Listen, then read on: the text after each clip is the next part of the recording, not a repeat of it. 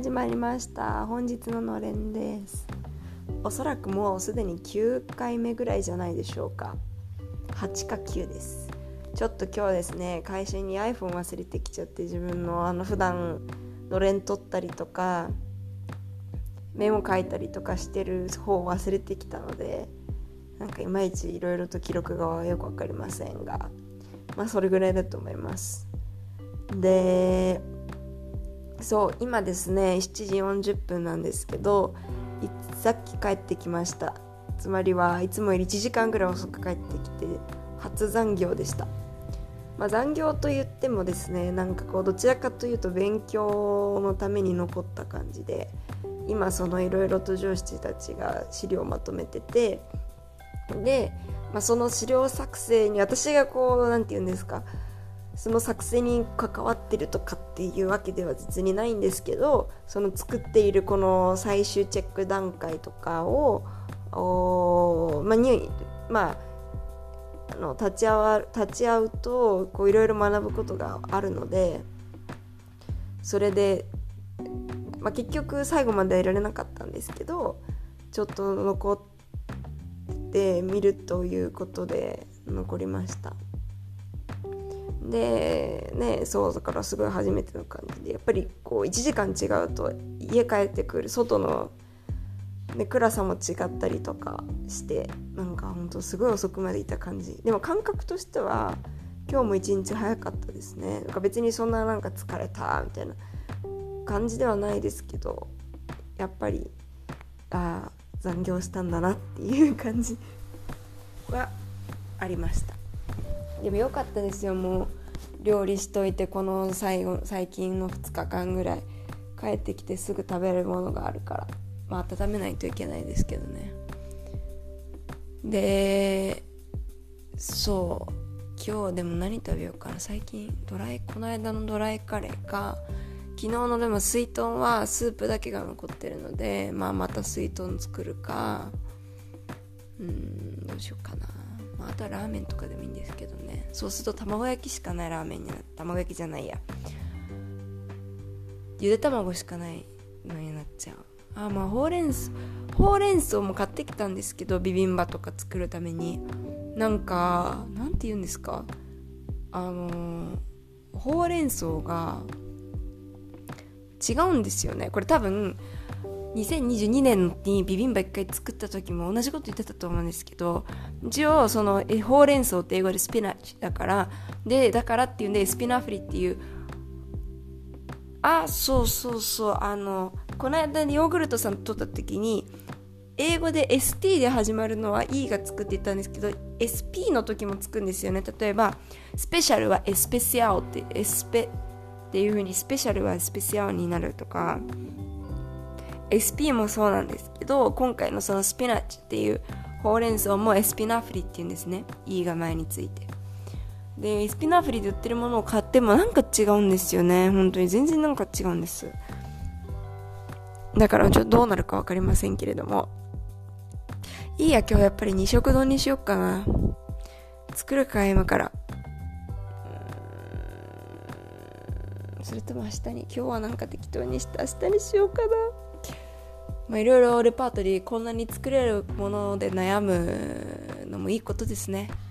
成長です、成長。こんな先週まで宅配とかやってたのに、そういう意味でやっぱりこう疲労度がだいぶ変わってきました。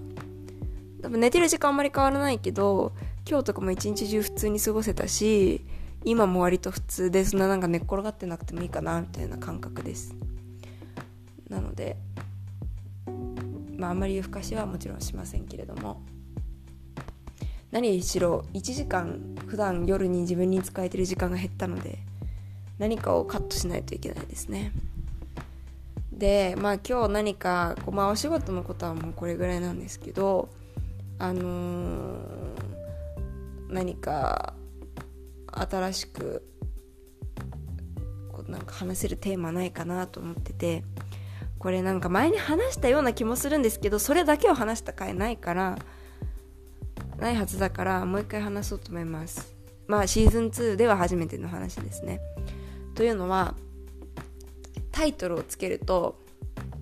無責任ななんとかなるよっていう話なんですよ。大丈夫だよ、なんとかなるよ、心配しないでっていうワード、ポルトガル語でVai dar certo っていう言葉があるんですね。Vai dar certo、 つまりうまくいくよ、大丈夫だよっていうようなニュアンスです。あとはそこに Vai dar tudo certo っていうに tudo を入れると全てうまくいくよ、その全てっていう意味が入るんですけど、この2つをすごくよく聞くんですね。で、例えばテストとかですごい緊張してるとか、面接で緊張してるとかっていう人に大丈夫だよ、うまくいくよっていうあの感じなんですけど、そう Vai dar certo、Vai dar tudo certo、これ私何回も言ってもらってすごい元気出たけど、それと同時になんて無責任なって思ってたんですね、ずっと。だって分かんないじゃんそんなのみたいな、こうやってみないと分かんないし、なんならあなた私がそうだから、例えばテストとかどれぐらい私が対策したかも知らないのに、何がうまくいくだよっていう感じをすごい思ってたんですね。別にそのせっかく言ってくれてる人にそんな文句があるわけじゃなくて、むしろその大丈夫かなって思っているところにそうやって大丈夫だよって言ってくれたのすごい嬉しいんですよ。嬉しかったんですけど、それと同時に何を根拠に言ってなんか思ってた部分もあったんですよね。でだからこうあんまり自分は言いたくなかったんですよね。なんかそんな責任負えないしと思って。でも多分そんなに考えなくてもいいことだったんだと思うんですよねっていうことを思ったんです、最近。なんかこうで、実際今まで私大丈夫だよ、なんとかなるよって言われてダメだったことがないんですよ、こう振り返ってみると。こんなに私さっきからなんかすごい批判的なこと言ってますけど、本当に例えば、就職にしたって最初の面接の時とかもすごいもうドキドキで何がどうなることやらで、いろんな人に大丈夫かな、どうしようって言って、みんなから大丈夫、Vai dar certo 言われて、いやだけど私全然そんな業界のことも知らないし、面接なんてやったことないしみたいな、いや大丈夫 Vai dar certo、 何をそんな根拠にとか思って行ってみて、本当にうまくいって、だから今私働いてるわけじゃないですか。だし大学院の試験の時だってそう Vai dar certo って言われて本当に大丈夫だったし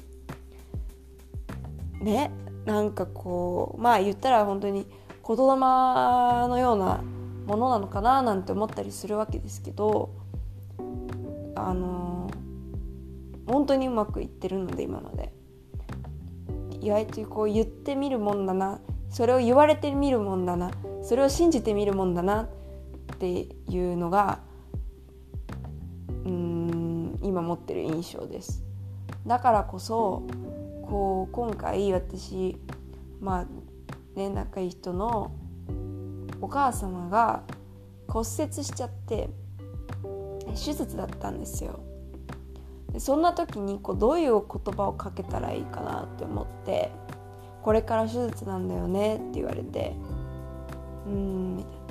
なんかうまくいくと、だからなんだろう、今までの感覚のその批判的な視点で言うと、そんななんか大丈夫うまくいくよみたいなことはとても言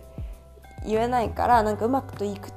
くといいねみたいな、っていうかうまくいくことを願ってるよっていう、そういう感じの言い方になったと思うんですけど、なんかそれだとその日本語だったらそんな変な感じもしないと思うんですが、ポルトガル語だと何しろその Vai dar certo っていう言葉があるからこそ、うまくいくといいねの方がなんか本当に応援してる感じがしないんですよね。で本当に応援してるんだったらその Vai dar certo っていう言葉をかけるわけじゃないですか。例えばテストにこれから行く人とかにも、頑張ってうまくいくといいねっていう言葉が、その Vai dar certo っていう言葉があることによってなんかすごくちょっと冷たく聞こえるんですよ。そんな印象を受けて、だから自分で今まであんまり Vai dar certo っていう相手に言うタイミングもなかったけど、でもなんかい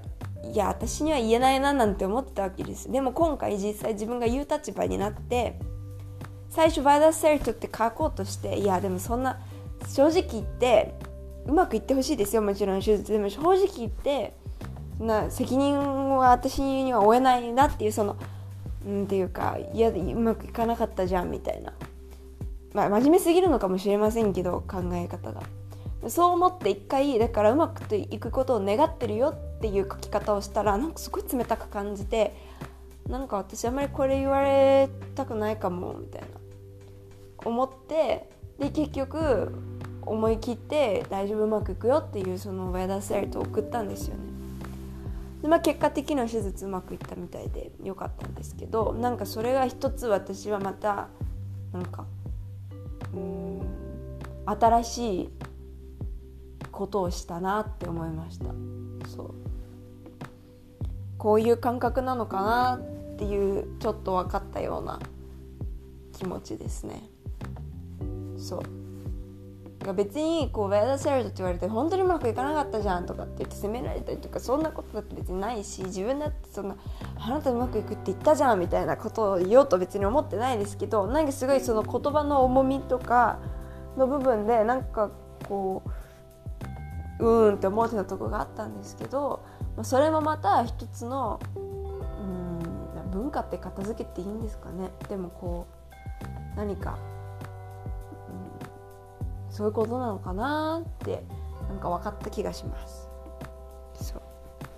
それがちょっと今日は言いたかったです。もうなんか空腹がそろそろ限界を迎えているのですみませんが、この辺にして料理してきます。ではまたお会いしましょう。ネギ塩でした。